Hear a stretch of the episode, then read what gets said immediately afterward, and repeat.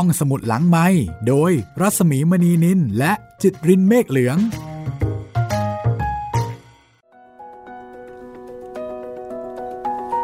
สวัสดีค่ะ ต้อนรับคุณผู้ฟังเข้าสู่ห้องสมุดหลังใหม่ไทย PBS Podcast นะคะ สวัสดีคุณจิตรินค่ะ สวัสดีครับพี่หมี วันนี้เป็นวันที่ 5 แล้วนะคะ ของเรื่องนาวาสู่โลกใหม่อเมริกาค่ะ The Mayflower นะคะ ของคุณเจริญขวัญแพรกทองปราฮัสกี้ จัดพิมพ์โดยสำนักพิมพ์ยิปซีค่ะ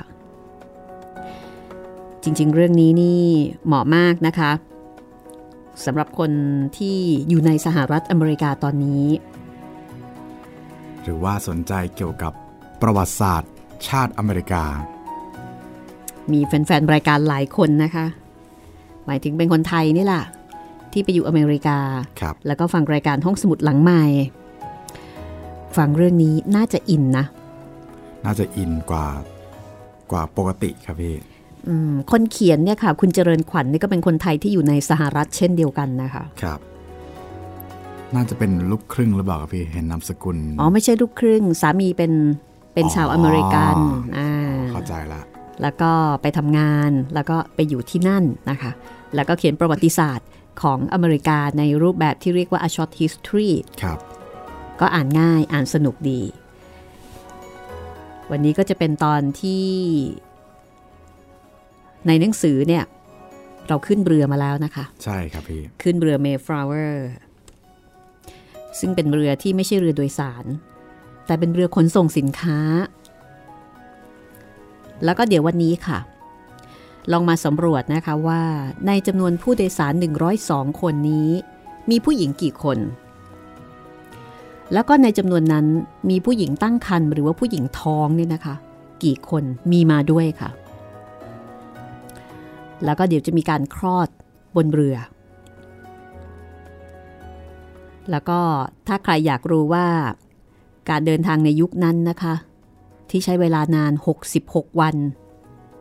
เขาทำอะไรกันบ้างอะตอนอยู่ในเรือใช่ไหมใช่ครับพี่อยู่บนเรือตั้งสองเดือนสองเดือนกว่า แล้วก็สมัยก่อนก็ไม่มีแท็บเล็ตไม่มีมือถือ ถ้าเป็นสมัยนี้ก็คงไม่ค่อยเท่าไหร่นะเป็นเรือไกลๆ แบบนี้ก็คงจะมี Wi-Fi ประจำเรือ ใช่ครับพี่ ทุกคนก็อยู่กับมือถือของตัวเองไปดู Netflix เล่นเกม แชทไลน์เออ วันวันๆหนึ่งมันก็คงผ่านไปได้แบบไม่ยากเย็นอะไรนะ ใใช่ครับ แต่นี่อืม นอกจากไม่มีอะไรพวกนั้นแล้วยังการเป็นอยู่คับแคบแล้วก็ทุรกันดารมากคับแคบแล้วก็ขาดแคลนด้วยนะครับ อาหารการกินก็ไม่ได้อุดมสมบูรณ์ ใช่ ทั้งๆ ที่ตอนแรกเมื่อวานนี้เราได้อ่าน list รายชื่อประเภทอาหารที่เขาเตรียมนำขึ้นเรือมาด้วยก็ดูเยอะเหมือนกันนะพี่แต่ปรากฏว่าจริงๆนี่มันมีปัญหาบางอย่างนะ ที่ทำให้อาหารต่างๆนั้น คือ เน่าเสีย มันเน่าเสียแล้วก็ไม่สามารถที่จะเอาอาหารทั้งหมดมากินได้ ตามที่ตั้งใจเอาไว้ตั้งแต่แรกอะแต่สาเหตุมันเกิดจากอะไร เดี๋ยวลองฟังดูนะคะ แต่โดยรวมๆเนี่ยก็ต้องบอกว่านี่ไม่ใช่เรือสำราญนะคะครับเป็นเรือที่ตรงกันข้ามกับความสำราญจริง ๆ ค่ะ ถ้าพร้อมแล้ว เดี๋ยวเราไปติดตามกันเลยนะคะว่า การเดินทางนาวาสู่โลกใหม่อเมริกากับเรือเมฟลาเวอร์นี้ มีใคร และมีอะไร และเขาอยู่กันยังไง ติดตามได้เลยกับตอนที่ 5 ค่ะ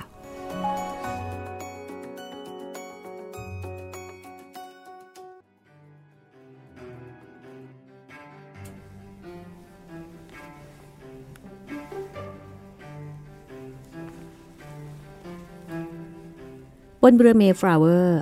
มีผู้โดยสารสตรีจำนวน 18 คน โดยที่ 3 คน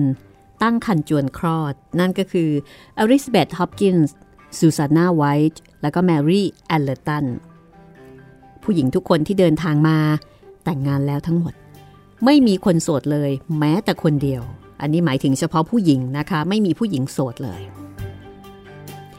ถามว่าในระหว่างที่อยู่บนเรือค่าเวลา ด้วยการทำอะไรบ้าง ส่วนมากแล้ว พวกผู้โดยสารเรือเมฟลาเวอร์ค่าเวลาด้วยการอ่านหนังสือใต้แสงเทียนค่ะ บางก็เล่นไพ่ หรือว่าเล่นเกม Nine Men's Morris ซึ่งเป็นเกมที่เก่าแก่ที่สุดในโลกเกมหนึ่ง ปัจจุบันนี้ก็ยังมีนะคะเเกมนี้มีหลักฐานการเล่นในสมัยอียิปต์โบราณ ตั้งแต่สมัย 1,400 ปีก่อนคริสตกาล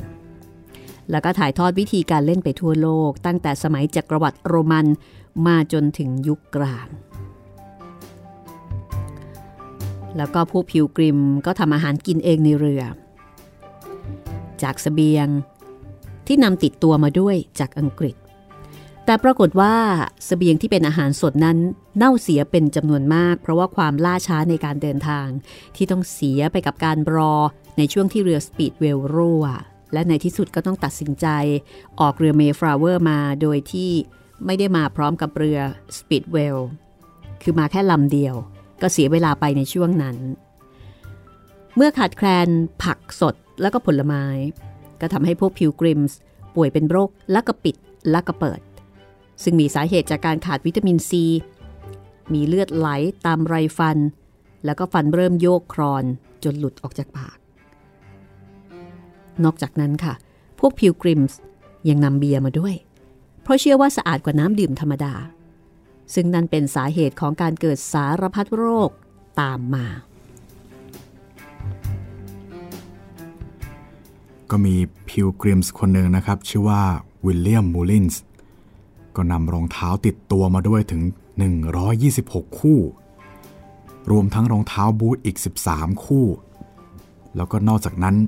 ยังนำแพะ ไก่แล้วก็หมูเป็นๆเนี่ย ลงเรือเผื่อไว้เป็นพ่อพันธุ์แม่พันธุ์ในโลกใหม่ บางคนก็นำสัตว์เลี้ยงมาด้วย เช่นพวกนก แมว แล้วก็สุนัข โดยมีการบันทึกไว้ว่าปีเตอร์บราวน์เนี่ยนำสุนัขมัสทีฟแล้วก็จอห์นกูดแมนเนี่ยนำสุนัขสเปเนียลลงเรือมาด้วย พวกพิลกริมส์นะครับ เรียกตัวเองว่านักบุญหรือว่า Saint นะครับ เพื่อแยกตัวออกจากผู้โดยสารทั้งหมด แต่โดยส่วนลึกแล้วพวกพิลกริมส์เนี่ยรู้ว่าจะต้องเรียนรู้การอยู่ร่วมกันบนแผ่นดินใหม่ที่มุ่งหน้าไป การเดินทางของเรือในฟาเวอร์ ก็ไม่ได้ราบเรียบแล้วก็ราบรื่นตลอดทาง ต้องเผชิญพายุหลายหนจนกระทั่งน้ำซึมเข้าไปใต้ท้องเรือ จนต้องระดมผู้โดยสารแล้วก็ลูกเรือ มาช่วยกันซ่อมแซมระหว่างการเดินทาง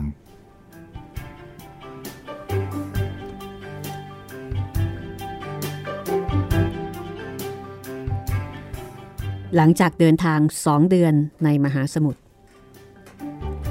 โดยการมุ่งหน้าสู่อาณานิคมเจมส์ทาวหรือว่าเวอร์จิเนีย ในบริเวณที่ใกล้กันกับแม่น้ำฮัสสัน ซึ่งเป็นบริเวณที่เป็นนิวยอร์กในปัจจุบัน ปรากฏว่า เกิดพายุพัดโหมทำให้เรือเปลี่ยนทิศทางขึ้นไปทางเหนือ เมื่อลูกเรือเห็นชายฝั่งครั้งแรก ก็ตะโกนบอกทุกคนให้รู้ว่า แผ่นดินอยู่เบื้องหน้า ผู้โดยสารทุกคนก็กรูกันขึ้นไปบนดาดฟ้า ต่างจ้องมองแผ่นดินอเมริกาที่เห็นไกลลิบๆด้วยความหวัง แม้จะพลาดไปจากจุดหมายเดิม คือบริเวณทางตอนเหนือของแม่น้ำฮัสสันก็ตามทีแต่ถึงกระนั้น ความฝันก็ยังคงเต้นบระริก อยู่ในดวงตาของผู้สัญจรทุกคน พวกพิวกริมส์พากันสวดมนต์ขอบคุณพระเจ้า ที่ความหวังใกล้จะเป็นความจริง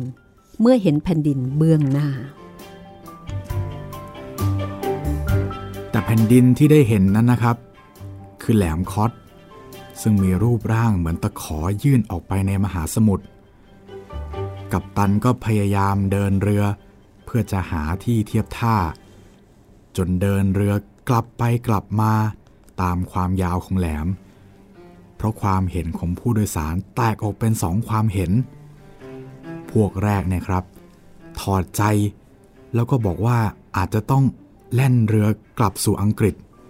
เพราะว่าเรือเนี่ยพลาดเป้าหมายไปจากจุดเดิม ก็คืออาณานิคมเจมส์ทาวน์หรือว่าเวอร์จิเนียนะครับ และทางตอนเหนือของแม่น้ำฮัสสัน แล้วก็อีกฝั่งหนึ่งมีความเห็นว่านี่อาจจะเป็นพระประสงค์ของพระเจ้าที่นำมาสู่ดินแดนใหม่ จึงต้องขึ้นฝั่งแล้วก็สร้างอาณานิคมที่นี่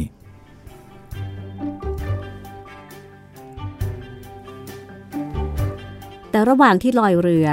เลียบแหลมคอสพิวกริมส์ซึ่งเป็นพวกที่เคร่งครัดระเบียบแบบแผน ก็ตระหนักว่า สังคมจำเป็นจะต้องมีกฎระเบียบสำหรับควบคุมความประพฤติอันเหมาะสม ดังนั้น พิวกริมส์และผู้โดยสารอื่น ๆ ประมาณ 41 คนบนเรือ ก็ประชุมค่ะ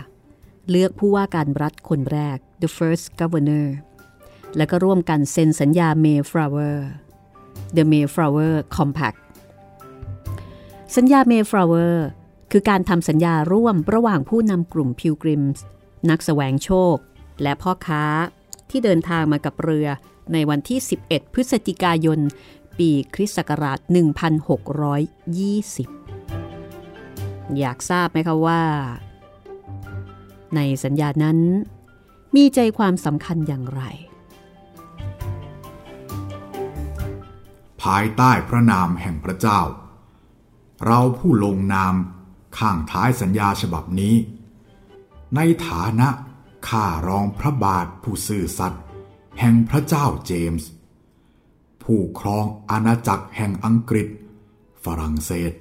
และไอร์แลนด์ พวกเรากระทำการนี้ ภายใต้พระกรุณาธิการแห่งพระเจ้า และศรัทธาทั้งปวงแห่งพระคริสต์โดยเกียรติอันสูงส่งแห่งประเทศและกษัตริย์ของเรา ในการเดินทางมาสู่ทางตอนเหนือของอาณานิคมเวอร์จิเนีย เรามาชุมนุม เพื่อทำความเข้าใจให้กระจ่างแก่กันว่า เรากำลังก่อตั้ง คณะปกครองแห่งอาณานิคม ภายใต้กฎหมายที่เท่าเทียม ด้วยพระประสงค์แห่งพระผู้เป็นเจ้า พื่อการอยู่ร่วมกันอย่างสันติ ในอาณานิคม และเราให้สัตว์ว่าจะเคารพกฎหมายที่บัญญัติขึ้น ขอเราจงร่วมลงนามเพื่อเป็นพยานบนแหลมคอดแห่งนี้ ณวันที่ 11 พฤศจิกายน คริสต์ศักราช 1620 ภายใต้การปกครองของพระเจ้าเจมส์ ผู้ครองอาณาจักรแห่งอังกฤษ ฝรั่งเศส และไอร์แลนด์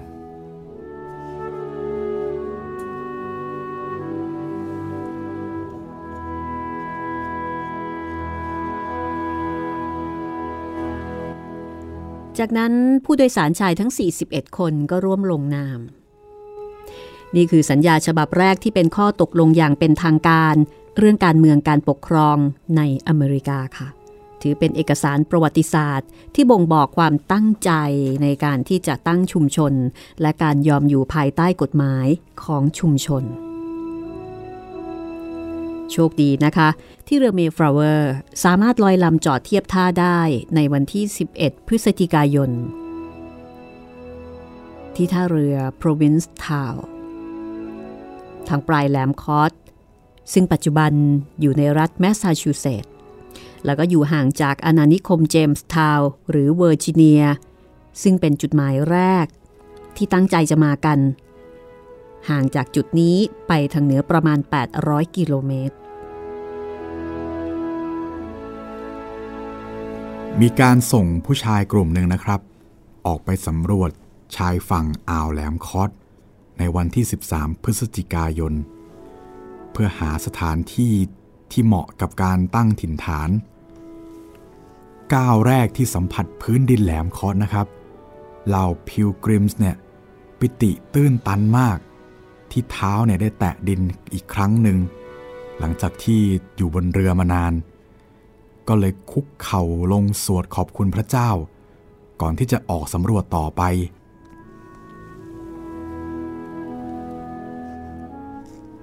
ยิ่งสำรวจก็ยิ่งประหลาดใจครับ เพราะว่าพบกับชิ้นส่วนจากซากเรืออับปาง แต่ก็ยังไร้ร่องรอยของอินเดียนแดง ชาวยุโรปเหล่านี้ ก็หวาดกลัวอินเดียนแดงที่สุด เพราะว่าเรื่องราวที่เล่าปากต่อปาก ถึงความโหดร้ายป่าเถื่อนของอินเดียนแดง ได้สร้างความหวาดกลัวในจิตใจ ให้กับพวกเขามากทีเดียว อีกทั้งยังแทบไม่มีใครเนี่ยรู้จักอินเดียนแดงอย่างแท้จริงเลย ดังนั้น ชาวยุโรปจึงเรียกอินเดียนแดงว่าพวกป่าเถื่อน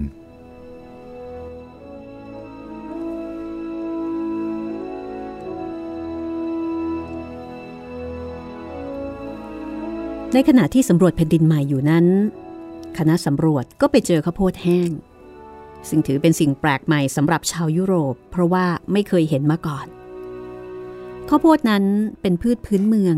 ในทวีปอเมริกาค่ะ พวกพิวกริมส์ที่ศรัทธาในพระเจ้า ต่างก็คิดว่าข้าวโพดเหล่านี้คือของขวัญที่พระเจ้าประทานมาให้ แต่แท้จริงแล้วข้าวโพดที่พวกพิวกริมส์เอาไปเนี่ยเป็นของชนเผ่าอินเดียนแดง เผ่านาอูเซต อินเดียนแดงเผ่านี้อาศัยอยู่ในละแวกนั้น ในช่วงหน้าร้อน อินเดียนแดงเผ่านี้ก็จะโยกย้ายมาอาศัยอยู่ที่แหลมคอตโดยสร้างยุ้งฉางเก็บเมล็ดพันธุ์ที่เก็บเกี่ยวไว้เพาะปลูกในฤดูใบไม้ผลิพอสิ้นฤดูร้อนก็ย้ายถิ่นฐาน กลับไปอยู่ลึกเข้าไปในแผ่นดินใหญ่ เพราะว่าแหลมคอต หนาวเกินกว่าจะอยู่อาศัยได้ในช่วงฤดูหนาว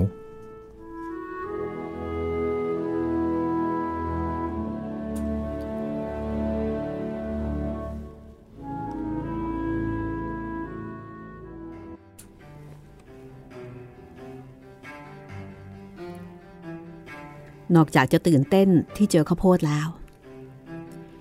สิ่งที่ทำทั้งคณะตกตะลึง คือการเจอหลุมศพ ของชายผิวขาว ผมสีบรอนซ์และเด็กชายอินเดนแดง พวกเขาจึงรู้ได้ในทันทีว่า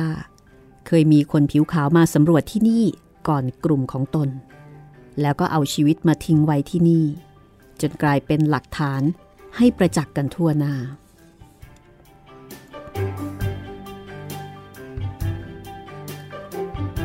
คืนแรกบนแผ่นดินใหม่ ผ่านไปอย่างยากเย็น คณะผู้สำรวจไม่กล้าแม้แต่จะก่อกองไฟ เพราะว่ากลัวอินเดียนแดงเช้าวันรุ่งขึ้น ทั้งคณะก็ได้รู้ว่า ดินแดนแถบโพรวินซ์ทาวน์เป็นดินแดนของอินเดียนแดง รู้จากบรรดาลูกธนูที่อินเดียนแดงยิงใส่ราวกับหาฝนทำให้คณะผู้สำรวจต้องหนีกลับไปที่เรือเมฟลาเวอร์ เพื่อรายงานสิ่งที่พบเห็น ในเมื่อแหลมคอสมีอินเดียนแดงอาศัยอยู่ แล้วก็แสดงให้เห็นอย่างชัดเจน ว่าพวกเขาไม่ต้อนรับผู้มาใหม่ ทั้งหมดก็เลยต้องเสาะแสวงหาสถานที่ที่เหมาะสมต่อไป เพื่อที่จะตั้งถิ่นฐาน ในเวลานั้น คณะสำรวจก็มีแผนที่ของกัปตันจอห์นสมิธที่บอกทิศทางคร่าวๆ ว่าหากแล่นเรือตัดข้ามอ่าวไป ก็จะถึงบริเวณที่เรียกว่าพรีมัส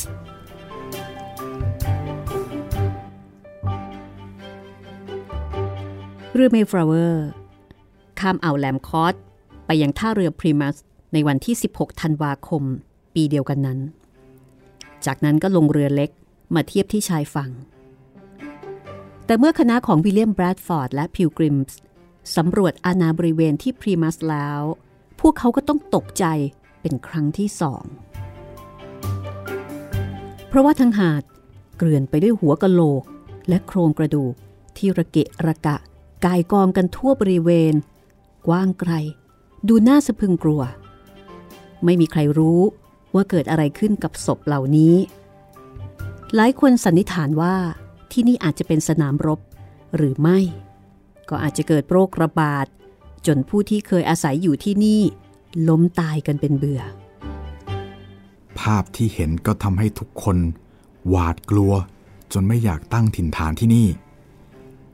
แต่คณะเดินทางก็เจอเงื่อนไขสำคัญที่ต้องบังคับให้ตั้งถิ่นฐานที่พรีมัส เพราะว่าเวลานั้นเป็นกลางเดือนธันวาคมแล้ว หิมะก็เริ่มตก และอากาศก็หนาวจัด ทุกคนทั้งในเรือเมฟลาเวอร์ ก็ต่างเจ็บป่วย เพราะว่าสภาพอากาศ ซึ่งในทวีปอเมริกา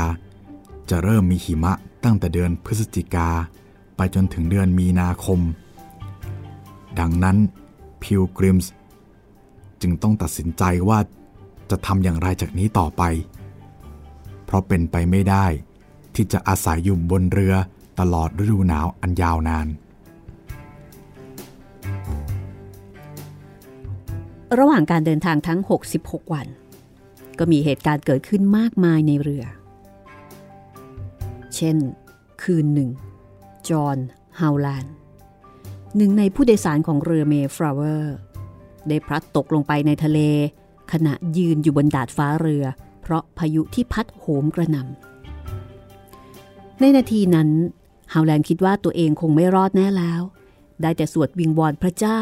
ให้ตนถึงแก่ความตายอย่างสงบ แต่โชคยังเป็นของชายหนุ่มที่เขาสามารถคว้าเชือกท้ายเรือเอาไว้ได้ฮาวแลนด์ลอยคออยู่ในทะเลจนกระทั่งมีคนบนดาดฟ้าสังเกตเห็น จึงช่วยสาวเชือกมาที่ด้านข้างของลำเรือ แล้วก็ใช้ตะขอเกี่ยวขึ้นมา ในวันนั้นสาวน้อยวัย 12 ปีอลิซาเบธทิลลี่ เฝ้าดูเหตุการณ์บนดาดฟ้าเรืออย่างระทึกใจ เมื่อไปถึงแผ่นดินใหม่ ทุกครอบครัวต่างก็วุ่นวายกับการตั้งบ้านเรือน เด็กหญิงอลิซาเบธทิลลี่ เติบโตในอาณานิคมจนย่างเข้าสู่วัยสาว ต่อมาทิลลี่และฮาวแลนด์ได้พบกันอีกครั้ง และทั้งคู่ก็แต่งงานกัน แต่โดโรธีแบรดฟอร์ดภรรยาของวิลเลียมแบรดฟอร์ดไม่ได้โชคดีแบบนั้น วิลเลียมแบรดฟอร์ดเป็นผู้นำที่มีผู้เคารพศรัทธามากในหมู่พิลกริมส์ ต่อมาก็ได้เป็นผู้ว่าการอาณานิคมพรีมัส และเป็นที่เคารพนับถือของชาวอาณานิคม แต่ในเวลานั้นทั้งคู่ จำเป็นต้องทิ้งลูกชายวัยไม่ถึงขวบ ให้อยู่ในความดูแลของมารดาของโดโรธีในประเทศอังกฤษ เพราะว่าลูกชายยังเล็กเกินกว่าจะนำมาด้วย โดโรธีแบดฟอร์ดเป็นพิลกริมส์เช่นเดียวกับวิลเลียม แต่ความรักและเป็นห่วงลูก ก็มักจะทำให้โดโรธีคร่ำครวญหาลูกชายคนเดียวอยู่ตลอดเวลา จนกลายเป็นคนที่มีอาการซึมเศร้ากดดัน บางครั้ง ก็แววได้ยินเสียงเรียก ระหว่างการเดินทาง โดโรธีได้ช่วยดูแลเด็กชายเล็กๆ คนหนึ่ง ซึ่งเป็นเด็กกำพร้า แต่เด็กชายคนนั้นเสียชีวิตลงในเรือ ก็สร้างความเศร้าสะเทือนใจให้แก่โดโรธีอย่างยิ่ง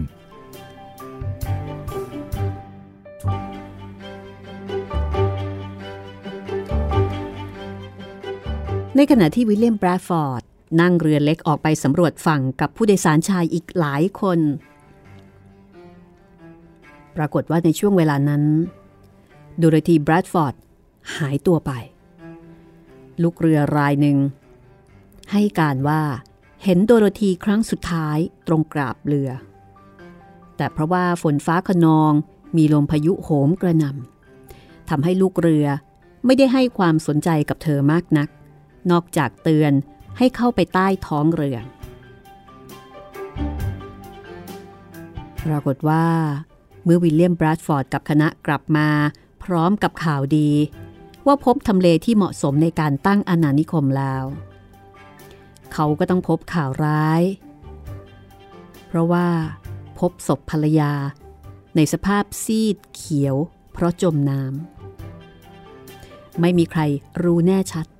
ว่าโดโรธีตั้งใจปลิดชีวิตตนเอง เพราะทนกับความปวดร้าวที่ต้องพัดพรากจากลูกชายไม่ได้ หรือว่าเป็นอุบัติเหตุที่ลื่นจนพลัดตกเรือไป แม้ว่าจะโศกเศร้าเสียใจที่สุด แต่วิลเลียมแบรดฟอร์ดก็คิดว่านี่คือการทดสอบของพระเจ้า ว่าตนยังมีศรัทธาเพียงใด เมื่อต้องสูญเสียบุคคลอันเป็นที่รัก ในดินแดนแปลกหน้า และห่างไกลเช่นนี้ นักประวัติศาสตร์หลายคนเชื่อว่าโดโรธีแบรดฟอร์ด ตั้งใจจะปลิดชีวิตตัวเอง เพราะว่าทนกับความกดดันไม่ไหว วิลเลียมแบรดฟอร์ด เก็บงำเรื่องนี้อย่างเงียบงัน โดยไม่เขียนบันทึกเกี่ยวกับเรื่องนี้แต่อย่างใด ทั้งที่วิลเลียมแบรดฟอร์ด จดบันทึกเรื่องราวการเดินทางทั้งหมด ไว้ในบันทึกที่เรียกว่า Off Primus Plantation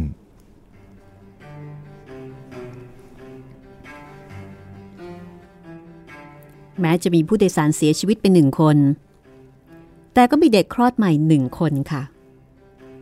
ระหว่าง 66 วันแห่งการเดินทางอันยาวนานของเรือเมฟลาเวอร์จำนวนผู้โดยสารในเรือลำนี้จึงยังคงจำนวนเดิมคือ 102 คน ตายไปหนึ่ง แล้วก็เกิดใหม่อีกหนึ่งพอดีกัน วันที่ 21 ธันวาคมในปีเดียวกันนั้น บรรดาพิวกริมส์ทั้งหมด ก้าวขึ้นฝั่งอเมริกาที่พรีมัส ตอนนั้นสภาพอากาศเลวร้ายอย่างหนัก ทุกสิ่งทุกอย่างกลายเป็นน้ำแข็ง ไม่มีอาหารสดมากนัก ไม่มีเสื้อผ้าเครื่องนุ่งห่มที่อบอุ่นเพียงพอ แต่พิวกริมส์และผู้โดยสารทุกคน ก็จำเป็นต้องลงจากเรือ เพราะว่าเกิดไข้ระบาดในเรือทำให้ผู้โดยสารและลูกเรือเสียชีวิตเป็นจำนวนมาก นอกจากพวกพิวกริมส์แล้ว ก็ยังมีบรรดาลูกเรือเมฟลาเวอร์เดินทางมาร่วมก่อร่างสร้างตัวในโลกใหม่เช่นกัน เมื่อถึงฝั่งแล้ว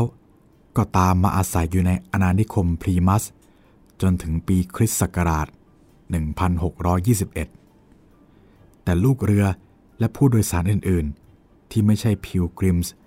ก็เสียชีวิตลงครึ่งหนึ่ง ลูกเรือที่เหลือ จึงเดินทางกลับอังกฤษกับเรือเมฟลาเวอร์ ในวันที่ 5 เมษายน คริสต์ศักราช 1621 โดยทิ้งให้พวกพิวกริมส์แล้วก็พวกนักแสวงโชคอยู่ในอาณานิคมต่อไป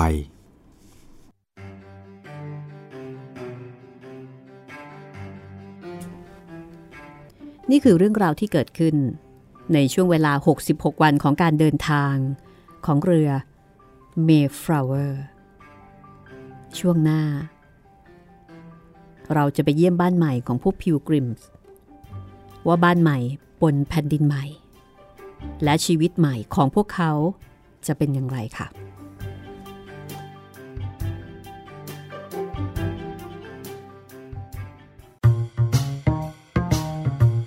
ห้องสมุดหลังไม้โดยรัสมีมณีนินและจิตรินเมฆเหลือง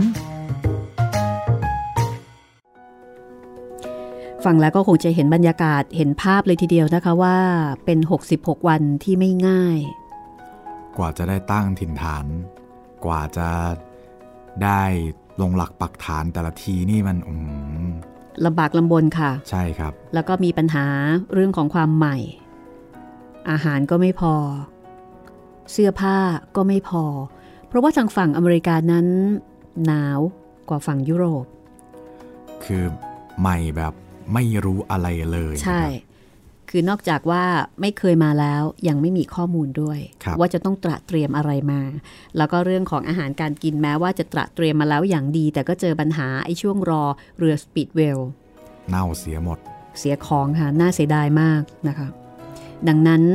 ชีวิตของพวกพิลกริมส์แล้วก็บรรดานักแสวงโชคแล้วก็คนกลุ่มอื่น ๆ ที่เหลือเนี่ยก็ต้องเรียกว่าไปตายเอาดาบหน้าจริง ๆ นะ ใช่ครับพี่แล้วก็มีคนตายจริง ๆ ด้วย ตอนนี้เนี่ยตายไปเอ่อยังไม่มีใครสามารถที่จะสรุปได้นะคะว่าเป็นอุบัติเหตุหรือว่าตั้งใจจะฆ่าตัวตาย คือถ้าในยุคปัจจุบันเนี่ยก็อาจจะเรียกได้ว่าโดโรธีบรัดฟอร์ดอาจจะเป็นโรคซึมเศร้าก็ได้ ใช่ครับพี่ จากการที่สูญเสียลูก คือเหมือนเป็นเด็กบนเรือที่รับเลี้ยงมา ส่วนลูกชายนี่ก็ไม่ได้เจอกัน ใช่ครับ ก็คิดถึงลูกนะคะ ซึมความซึมเศร้าของแม่ที่ต้องจากลูก แล้วก็มีมีสิ่งยึดเหนี่ยวก็คือเด็กคนนั้น และเด็กคนนั้นก็ด้านมาเสียชีวิตไปซะอีก ก็เลยยิ่งเศร้าหนัก ยิ่งตึงเครียดแล้วก็เลยหาหนทางคล้ายๆ จบชีวิตตัวเองลง อันนี้ก็เป็นข้อสันนิษฐานเนาะที่เขาครับคิดว่าโดโรธีเนี่ยเอ่ออาจจะฆ่าตัวตาย นี่เป็นนี่เป็นเอ่อผู้ที่เสียชีวิตคือเดินทางแต่ไม่ถึง ส่วนพวกที่เดินทางแล้วถึง ก็ใช่ว่าจะปลอดภัยนะครับ เพราะว่าหลังจากที่ลงเรือแล้วเนี่ยสิ่งที่ได้เจอเบื้องหน้า ก็มีอะไรให้ต้องเสี่ยง แล้วก็ต้องฝ่าฟันอีกไม่น้อยค่ะ มันครับไม่เหมือนกับการเดินทางไปอเมริกาในยุคปัจจุบันนะคะ คือถ้าเกิดตัดเรื่องโควิดไปเนี่ย การเดินทางไปอเมริกานะคะ โอ้โห เป็นเรื่องที่สุดแสนจะรื่นรมว่าไหมคือถ้าเกิดในกรณีที่ไม่ได้มีปัญหาเอ่อเรื่องวีซ่าครับนะ คือคนที่เดินทาง คนที่ไปเที่ยวในอเมริกาเนี่ย ก็เหมือนกับเป็นดินแดนที่เจริญรุ่งเรืองสีวิไลย์ มีความสุขนะคะ อะไรๆก็ดูดีสวยงาม ใช่ครับ จะมาดูไม่ดีอย่างเดียวคือ ค่าครองชีพครับพี่อืมถ้ามีตังค์ไม่พอครับ อันนี้ก็ลำบากหน่อยนะ แต่ว่าในยุคนั้นถึงแม้จะมีเงิน แต่ก็ช่วยอะไรไม่ได้นะใช่คบไม่รู้พี่จะเอาไปใช้กับใครยังไง มีแต่อินเดียนแดง แล้วก็มีแต่สภาพอากาศอันเลวร้าย อ่า ไม่คุ้นเคยนะคะ เดี๋ยวพวกพิลกริมส์เนี่ยค่ะ ก็จะเจอเจอปัญหาว่าปลูกอะไรก็ปลูกไม่ได้อ่าปลูกไม่ขึ้น มีแผ่นดินค่ะ แต่ปลูกไม่ขึ้น แล้วหลังจากนั้นนะคะ พวกเขาก็ต้องเรียนรู้วิธีใหม่ ๆ ในการเพาะปลูก ใครมาสอน เดี๋ยวติดตามกันได้นะคะ แต่ในช่วงนี้ค่ะก็ แจ้งคุณผู้ฟังนะคะว่าห้องสมุดหลังใหม่นอกเหนือจากเรื่อง นาวาสู่โลกใหม่อเมริกา The Mayflower ของคุณเจริญขวัญแพรกทองบราฮัสกี้ที่กำลังหยิบมาเล่าให้คุณได้ฟังอ่านให้คุณได้ฟังอยู่ในตอนนี้นะคะ ก็ยังมีเรื่องอื่นๆอีกเยอะเลยอยู่ในกลุ่มในกลุ่มในไทย PBS Podcast ในห้องสมุดหลังใหม่ แล้วก็ยังมีโชว์รูมนะคะครับใน YouTube ด้วยค่ะ รอกรุแตกกันอยู่นะครับตอนนี้สำหรับ พอดแคสต์ของพวกเรา ถ้าอยากจะเปิดกรุหรือว่าไปขุดหาตอนเก่าๆ ก็ไปกันได้นะครับทางเว็บไซต์ thaipbspodcast.com แอปพลิเคชัน Thai PBS Podcast แล้วก็แอปพลิเคชัน podcast อื่นๆ นะครับ ทั้งทาง Spotify, Podbean, Apple Podcast แล้วก็ Google Podcast แล้วก็เหมือนที่พี่หมีว่าครับ ยังมีโชว์รูม อยู่ที่ YouTube ครับ เป็น YouTube Channel ไทย PBS Podcast ครับ แต่ถ้าเกิดว่าฟังจากโชว์รูม ฟังจากสาขาย่อยแล้วนะคะ ก็ขอเชิญมาที่สาขาใหญ่เลยค่ะครับที่เว็บไซต์ www.thaipbspodcast.com นะคะ อันนี้ก็จะเป็นกลุ่มใหญ่ ให้คุณได้เลือกคนเลือกฟังกันแบบ โอ้ยตื่นตาตื่นใจเลยทีเดียวนะคะ มีหลายแนวค่ะ หรือว่าหลายคนสะดวกทางโชว์รูมก็บอกกันได้นะครับ ว่าอยากให้เอาเรื่องไหนมาลงใน YouTube บางคนแบบชอบแพลตฟอร์ม YouTube มากกว่าอืมผมเข้าใจครับพี่เพราะว่า บางทีเป็นความคุ้นเคยเนาะใช่ครับ ดูอะไรก็ดูใน YouTube ก็เลยอือฮึอะไหนๆฟังพอดแคสต์ค่ะแล้วก็ YouTube ด้วยเลย จัดให้จัดให้นะครัคะบสำหรับหนังสือเล่มนี้นี่เป็นของสำนักพิมพ์ยิปซีค่ะ ก็เล่มขนาดกำลังดีนะคะ อ่านสบายๆ สนใจก็ลองไปเสาะหากันได้เสาะหาในในเนี้ยแหละค่ะ ออนไลน์นี่แหละง่ายที่สุดเลย ตอนนี้ไปหาหน้าร้านนี่น่าจะยากกว่าออนไลน์แล้วครับ ถ้าไปหาหน้าร้านตามร้านหนังสือนะคะ แนะนำอย่างนี้ค่ะ อย่าเดินหาเองต่ออะกรุณาถาถามมเลยครับ เพราะว่าตามร้านหนังสือเนี่ยเอ่อบริเวณจุดที่เขาจะเอาหนังสือมาโชว์ ให้เราเห็นหนังสือแบบเต็มหน้าเต็มตาเนี่ยนะคะ มันจะมีหนังสือไม่เยอะมาก แล้วก็แต่ละร้านก็จะมีพื้นที่ในการโชว์ค่อนข้างน้อยครับแล้วก็จะมีวิธีการคัดเลือกหนังสือมาโชว์ที่แตกต่างกัน ส่วนใหญ่เขาก็จะเอาพวก bestseller มาเนาะพี่ ซึ่งมันก็มีไม่เยอะมากครับใช่ไหมส่วนที่เหลือเนี่ยก็จะเก็บอยู่ในตู้ แล้วก็จะเห็นเฉพาะสัน เราก็ใช่จะต้องไปเดินไล่ดูทีละตู้ ทีละตู้ตามหมวดที่เราสนใจ และแถมบางทีนะ เก็บผิดหมวดอีกต่างหากอ๋อแย่เลยอะอย่างเช่นสมมุติว่าเอ่อเคยไปค้นหนังสือเล่มหนึ่งนะคะ เกี่ยวกับอาหารการกิน แต่ว่าเป็นหนังสือในแนวประวัติศาสตร์ครับอ่าสมมติว่าชื่อประวัติศาสตร์อาหารอะก็ไปค้นในตู้ประวัติศาสตร์ ปรากฏว่ามันไปอยู่ในตู้อาหารการทำอาหารอ๋อค่ะ คือบางทีเนี่ย เราไปหาในตู้นั้นๆ หมวดนั้นๆ แต่บางทีมันอาจจะเกิดความผิดพลาดในการจัดเก็บ เพราะฉะนั้นวิธีการที่ชัวร์ที่สุดแน่นอนที่สุดนะคะค้นค่ะ ให้พนักงานคนให้เลยนะคะ เร็วมากและเขาก็จะไปดูไปดึงมาให้ ว่าอยู่ตรงไหน ไม่พลาดแน่นอน แล้วก็จะรู้ด้วยว่าเล่มเนี้ย มันหมดหรือยัง คือบางทีมันมีนะ รายชื่อมีแต่หนังสือหมดอ๋อเออเราก็จะได้ไม่ต้องเสียเวลานะคะเดี๋ยวเราฟังกันต่อไปเลยนะคะ จะไปบ้านใหม่ของพวกพิวกริมส์ค่ะ บ้านใหม่บนแผ่นดินใหม่ ชีวิตใหม่ของพวกพิวกริมส์จากหนังสือ The Mayflower นาวาสู่โลกใหม่ อเมริกาของคุณเจริญขวัญแพรกทองบราฮัสกี้ค่ะ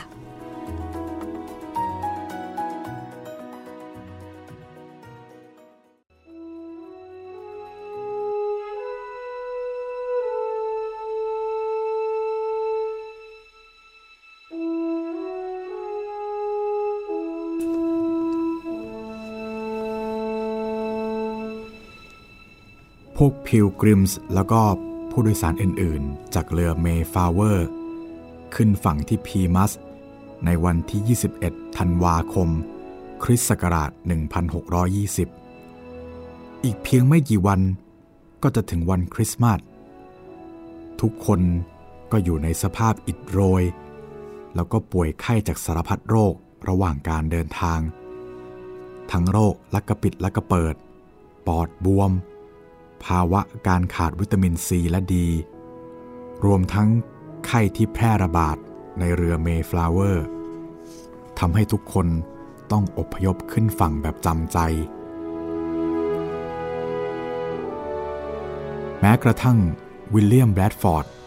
ก็ป่วยจากไข้ที่ระบาดในเรือเมย์ฟลาวเวอร์ด้วยเช่นกัน ถึงจะขึ้นฝั่งแล้ว ก็ยังมีคนตายทุกวัน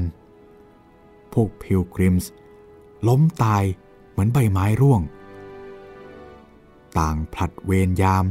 ดูแลคนป่วยกันตลอดเวลา และรักษาการ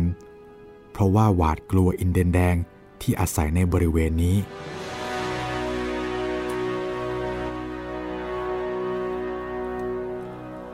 อินเดียนแดงในละแวกนั้นมีอยู่หลายเผ่าค่ะ เมื่อเห็นคนผิวขาวบุกรุกมาจับจองแผ้วถางสร้างกระท่อม พวกเขาก็ไม่ได้นิ่งนอนใจ มีการเรียกประชุม ประชุมทุกเผ่าที่อยู่ในบริเวณนั้น เพื่อเตรียมรับมือ ในขณะเดียวกัน พวกเขาก็แสดงสัญญาณให้คนผิวขาวรู้ว่า นี่คือแผ่นดินของอินเดียนแดง และการส่งสัญญาณเหล่านี้ก็สร้างความหวาดกลัว แก่ผู้มาใหม่เป็นที่สุด ชาวยุโรปนั้นกลัวอินเดียนแดง เพราะว่าเสียงเล่าลือจากชาวสเปน และโปรตุเกสที่เคยมาก่อนหน้านี้ นับตั้งแต่คริสโตเฟอร์โคลัมบัส เทียบเรือขึ้นฝั่งอเมริกากลางและอเมริกาใต้ เขาก็ปกครองชนเผ่าอินเดียนแดงอย่างป่าเถื่อน นอกจากนี้ยังมีการจับอินเดียนแดงบางส่วนมาเป็นทาสด้วยการส่งกลับมาที่ยุโรป นอกจากจับอินเดียนแดงมาขายเป็นทาสแล้วยังปล้นชิงสมบัติในอเมริกากลาง และอเมริกาใต้นำมาถวายพระเจ้าแผ่นดินในยุโรป มีข่าวลือแพร่สะพัดไปทั่วยุโรปว่า อินเดียนแดงนั้น โหดเหี้ยมป่าเถื่อน กินเนื้อสดๆ ของมนุษย์ พวกพิวกริมส์จึงลงความเห็นว่าอินเดียนแดงเป็นพวกไร้อารยธรรม มีระดับความเป็นอยู่และความนึกคิด ที่ต่ำกว่าความเป็นมนุษย์ นี่คือความเห็นของพวกพิวกริมส์ที่มีต่ออินเดียนแดง เมื่ออินเดียนแดงในระแวกนั้น เห็นผู้คนผิวขาวบุกรุกเข้ามา ก็จับตามองด้วยความสนใจ แต่บางเผ่าก็ไม่ไว้ใจ อินเดียนแดงเหล่านี้จะเรียกคนขาวว่าพวกอังกฤษแล้วก็มีการลอบสังเกตการความเป็นไป และความเคลื่อนไหวของชาวอาณานิคมอยู่ตลอดเวลา จนนำไปสู่การเรียกประชุมหัวหน้าเผ่าทุกเผ่า เพื่อรับมือกับคนผิวขาวเหล่านี้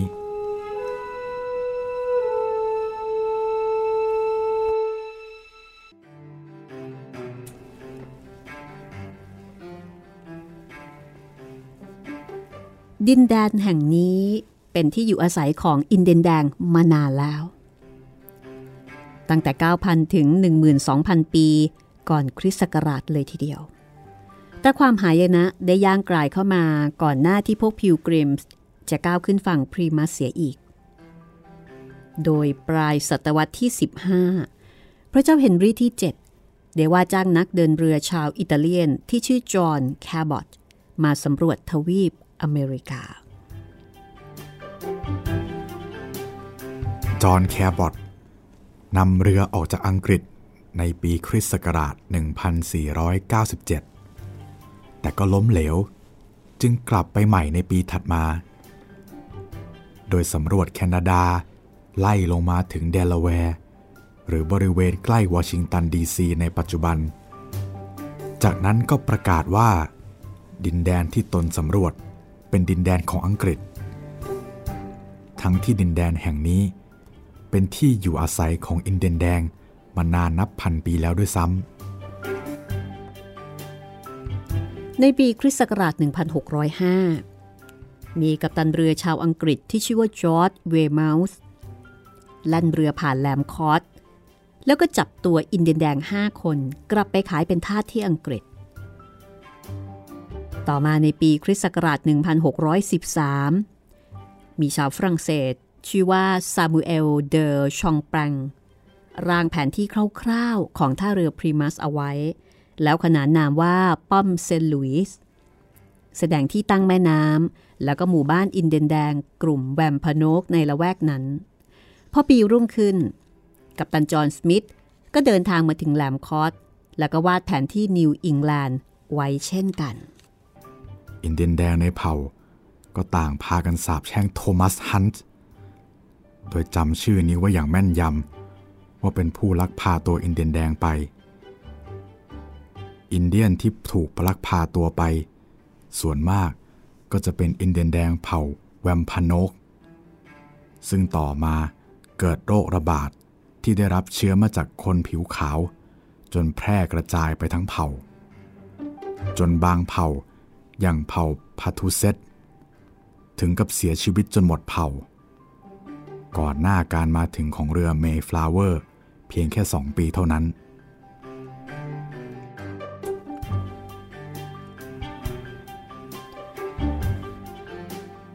เมื่อพบพิลกริมส์มาถึงบริเวณที่พบโครงกระดูกและหัวกะโหลก ที่มีเกลื่อนกราดกระจัดกระจาย แต่ด้วยความจำเป็น จึงต้องลงหลักปักฐานในบริเวณนั้น ดินแดนที่พวกพิวกริมส์ เรียกขานด้วยชื่อใหม่ว่านิวพริมัสจริง ๆ แล้วเคยเป็นหมู่บ้านอินเดียนแดงเผ่าพาทูเซตมาก่อน เมื่อครั้งที่เกิดโรคระบาดครั้งใหญ่ ซึ่งในเวลานั้นชื่อว่าเป็นโรคฝีดาษหรือว่าไข้ทรพิษฆ่าชีวิตอินเดียนแดงเผ่านี้ในระหว่างปีคริสต์ศักราช 1617 ถึง 1618 ทำให้อินเดียนแดงที่มีประมาณ 2,000 กว่าคน ตายยกเผ่า แต่ต่อมาทฤษฎีนี้ก็เปลี่ยนไป เพราะว่าวิทยาการสมัยใหม่ สามารถพิสูจน์ได้ว่าจริง ๆ แล้ว อินเดียนแดงเผ่าพาทูเซตนั้น เสียชีวิตเพราะโรคฉี่หนู ในเวลานั้น อินเดียนแดงแต่ละเผ่ามีหัวหน้าปกครอง คือต่างฝ่ายต่างเป็นอิสระต่อกัน แล้วก็มีหัวหน้าเผ่าดูแลจัดการเป็นของตัวเอง เช่น เผ่านาอุเซตตั้งถิ่นฐานบนแหลมคอสมีหัวหน้าเผ่าชื่อแอสพิเนตเผ่าเนมาสเคตมีหัวหน้าเผ่าชื่อคอบิตันส่วนเผ่าที่ตั้งอยู่ใกล้กับอาณานิคมของพวกพิลกริมส์คือเผ่าโพคาโนเคตซึ่งมีหัวหน้าเผ่าคือแมสซาซอยต์ที่มีบทบาทสำคัญต่อพวกพิลกริมส์ในเวลาต่อมา อินเดียนแดงที่อาศัยอยู่ในบริเวณนี้หลายเผ่า ก็รวมตัวกันเป็นเครือข่ายสมาพันธ์ แล้วก็เรียกตัวเองว่าแวมพนก หมายถึงผู้แลเห็นแสงตะวันยามเช้า อินเดียนแดงชาย ล่าสัตว์ และจับปลาเพื่อนำมาประกอบอาหาร ในขณะที่ฝ่ายหญิง ปลูกข้าวโพด ดูแลที่อยู่อาศัย เลี้ยงลูกแล้วก็ทำอาหาร ที่พักอาศัยของอินเดียนแดงแวมพานก เรียกว่า V2 ซึ่งเป็นกระโจมทรงกลม เหมือนกับกะลามะพร้าว สร้างด้วยกิ่งไม้ เปลือกไม้ และส่วนที่เป็นที่นอนนั้น ปุด้วยหนังสัตว์ เผ่าพาทูเซตคือเผ่าหนึ่งในสมาพันธ์อินเดียนแดงแวมพานกแต่นอกจากนี้ในละแวกนั้น ก็ยังมีเผ่าอื่น ๆ อีกหลายเผ่า ไม่ว่าจะเป็นเผ่าโพคาโนเคตเผ่าแมสซาชูเซตส์เผ่านารากันเซตเผ่านาอูเซตซึ่งแต่ละเผ่าก็จะมีหัวหน้าปกครองประจำเผ่า แต่ทั้งหมดก็จะขึ้นตรงต่อหัวหน้าใหญ่ของสมาพันธ์อินเดียนแดง ที่พูดภาษาเดียวกันทุกเผ่าว่าแวมพโนกสำหรับเผ่าพาทูเซตนั้น ต้องถือว่ามีชะตากรรมที่น่าเศร้ามาก เพราะว่าก่อนที่พวกพิวกริมส์จะเดินทางมาถึงพรีมัส เกิดโรคระบาดแพร่กระจายไปทั่วนิวอิงแลนด์ ในระหว่างปีคริสต์ศักราช 1614 ถึง 1620 โรคระบาดในครั้งนั้น คือโรคที่ชาวยุโรปนำมาแพร่สู่อินเดียนแดงทั้งสิ้น เช่น ฝีดาษหรือไข้ทรพิษ โรคฉี่หนูและก็โรคอื่นๆ ที่เป็นเช่นนี้เพราะว่าอินเดียนแดงไม่มีภูมิต้านทานโรคเหล่านี้ พวกเขาจึงล้มตายยกเผ่า ยกเว้นอินเดียนแดงเผ่าพาทูเซตเพียงคนเดียวที่รอดมาได้ เพราะว่าถูกจับเป็นทาส แล้วก็ส่งลงเรือไปยุโรป ในปีคริสต์ศักราช 1614 นักค้าทาสที่ชื่อโทมัสฮันต์ล่าอินเดียนแดง เพื่อเอาไปขายในสเปน สำหรับอินเดียนแดงเผ่าพาทูเซตที่รอดชีวิตจากโรคระบาดมาได้นั้น มีชื่อว่าติสควอนตัมหรือรู้จักกันในนามสควอนโต คนนี้แหละค่ะ เป็นคนที่มีความสำคัญทีเดียว แล้วก็มีบทบาทอย่างมากในการดำรงอยู่ของคนผิวขาวในเวลาต่อมา ตั้งแต่ก้าวแรกที่คนผิวขาวจากเรือเมฟลาวเวอร์ ก้าวขึ้นฝั่ง อินเดียนแดงทุกเผ่าก็ประชุมกันอย่างเร่งด่วน โดยเฉพาะอินเดียนแดงเผ่านาอุเซตแจ้งเรื่องที่คนผิวขาว บุกรุกหลุมศพ แล้วก็ขโมยข้าวโพดที่เก็บไว้ เพาะปลูกในปีหน้าไป อินเดียนแดงส่วนมาก ก็ลงความเห็นว่าให้เผาเรือ ให้เผาเรือลำเล็กที่นำขึ้นฝั่งมา แล้วก็ฆ่าคนผิวขาว หรือที่พวกอินเดียนแดงเรียกว่าพวกอังกฤษให้หมด แต่ในช่วงนั้นเป็นฤดูหนาว อากาศหนาวจัด จึงไม่ใช่เวลาอันเหมาะสมในการจู่โจมพวกชาวอาณานิคม พวกอินเดียนแดง จึงเฝ้ามองอยู่ห่างๆ เพราะรู้ดีว่าคนผิวขาวเหล่านี้ อ่อนแอแล้วก็ลดจำนวนลงเรื่อยๆ เนื่องจากอากาศหนาว แล้วก็ขาดแคลนอาหาร พวกพิลกริมส์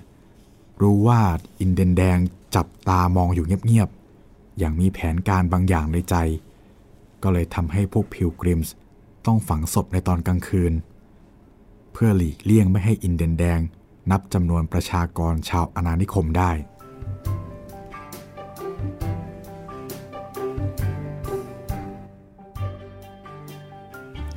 หัวหน้าเผ่าที่ชื่อแมสซาซอยด์ซึ่งนอกจากจะเป็นหัวหน้าเผ่าโพคาโนเคตแล้ว ยังเป็นหัวหน้าใหญ่ของสมาพันธ์อินเดียนแวมพโนกอีกด้วยแมสซาซอยด์จับตามองคนผิวขาวอย่างใกล้ชิด แต่ยังไม่ได้ตัดสินใจว่าจะทำอย่างไรดีกับผู้บุกรุก แม้จะประชุมกันครั้งใหญ่ในระหว่างหมู่หัวหน้าเผ่าอินเดียนแดงแล้วก็ตาม นอกจากนี้ยังมีสควอนโต ผู้ที่เป็นสมาชิกคนสุดท้ายของเผ่าพาทูเซตที่สมาชิกเผ่าล้มตายจากโรคระบาด จนหมดทั้งเผ่า แต่สควอนโตรอดมาได้ เพราะว่าเขาถูกจับไปขายเป็นทาสที่ยุโรป และเมื่อเขาหวนกลับคืนสู่แผ่นดินเกิดอีกครั้ง เขาก็พบว่าพ่อแม่ญาติพี่น้องและอินเดียนแดงในเผ่าของตน จากไปจนหมดสิน้น แม้ว่าเมสซาซอย จะอนุญาตให้อยู่ร่วมเผ่าได้ เพราะถือเป็นอินเดียนแดงเผ่าพาตุเซตคนสุดท้ายที่เหลืออยู่ แต่สควอนโตก็แยกตัวออกมาอาศัยอย่างโดดเดี่ยวในป่า หลังจากนั้นไม่นานก็พบว่าพวกพิลกริมส์เข้ามาสร้างบ้านเรือน ในดินแดนที่เคยเป็นที่พำนักของเผ่าตน สควอนโตนั้นไม่ต้องการสู้รบกับชาวยุโรป จึงเสนอความเห็นต่อเมสซาซอยว่า อินเดียนแดง ควรจะเป็นมิตรกับคนผิวขาว แต่ก็ไม่ใช่ว่าอินเดียนแดงทุกเผ่า จะเห็นดีเห็นงามกับการนิ่งเฉย หรือว่าจับตามองอยู่ห่างๆ อินเดียนแดงบางเผ่าอย่างเผ่านาราการเซตเขียดแค้น ชิงชัง ที่พวกพิลกริมส์ขโมยข้าวโพดของอินเดียนแดงไป รวมถึงเผ่าแมสซาชูเซตส์ ที่ไม่เคยไว้ใจคนผิวขาวมาก่อนหน้านี้ พวกพิลกริมส์ขึ้นฝั่งที่พลีมัธแบบจำใจ เนื่องเพราะความล่าช้าในการเดินทางทำให้มาถึงทวีปใหม่ในฤดูหนาวสิ่งฤดูหนาวแถวแถวนิวอิงแลนด์นั้นหนาวจัด มีหนำซ้ำเกิดโรคระบาดในเรือทำให้ต้องรีบตัดสินใจลงหลักปักฐาน พรีมัสจึงเป็นทางเลือกที่หลีกเลี่ยงไม่ได้ แม้ว่าจะหวาดกลัวอินเดียนแดง และการเจ็บไข้ได้ป่วยขนาดไหน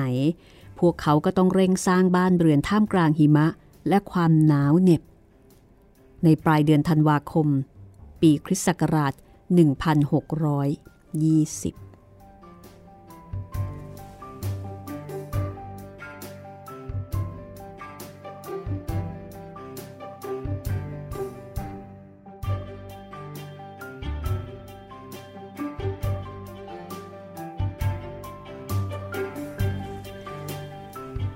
เราทิ้งเอาไว้ตรงนี้ก่อนก็แล้วกันนะคะว่า พวกพิวกริมไม่มีทางเลือก พวกเขาจะต้องเริ่มต้นชีวิตใหม่ แม้ว่าจะยังไม่พร้อมก็ตาม แล้วก็หลังจากนี้นะคะ ดินแดนที่เป็นโลกใหม่ เป็นชีวิตใหม่ของพวกเขานั้น มันมีอะไร ที่จะต้องเรียนรู้ ที่จะต้องปรับตัวอีกบ้าง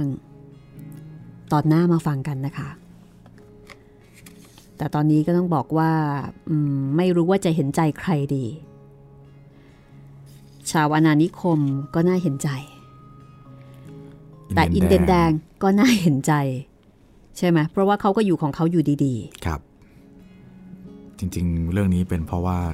การสื่อสารเลยนั้นเนี่ยไม่เข้าใจกันก็เลย มีปัญหา เดี๋ยวต่อไปนะคะ จะมีคนมาช่วยสื่อสารค่ะ อ๋อ ก็คือสควอนโตอ่าเดี๋ยวจะมีล่าม เพราะว่ามีอินเดียนแดงบางคนนะคะ ที่ถูกจับพระจับผูตกกระไดพลอยโจร ต้องไปอยู่กับชาวผิวขาว แล้วก็สามารถที่จะพูดภาษาอังกฤษได้ครับเขาก็ได้กลับมาเป็นล่าม แล้วก็มาช่วย เชื่อมความเข้าใจระหว่างคนผิวขาวกับอินเดียนแดงค่ะ เรื่องราวจะเป็นอย่างไรต่อไป ก็ต้องติดตามต่อตอนหน้านะคะ กับเรื่องราวในหนังสือที่ชื่อว่า นาวาสู่โลกใหม่อเมริกา The Mayflower ของเจริญขวัญแพรกทองบราฮัสกี้สับนักพิมพ์จิปซีค่ะ แต่วันนี้เราสองคนลาไปก่อนนะคะ สวัสดีครับ สวัสดีค่ะ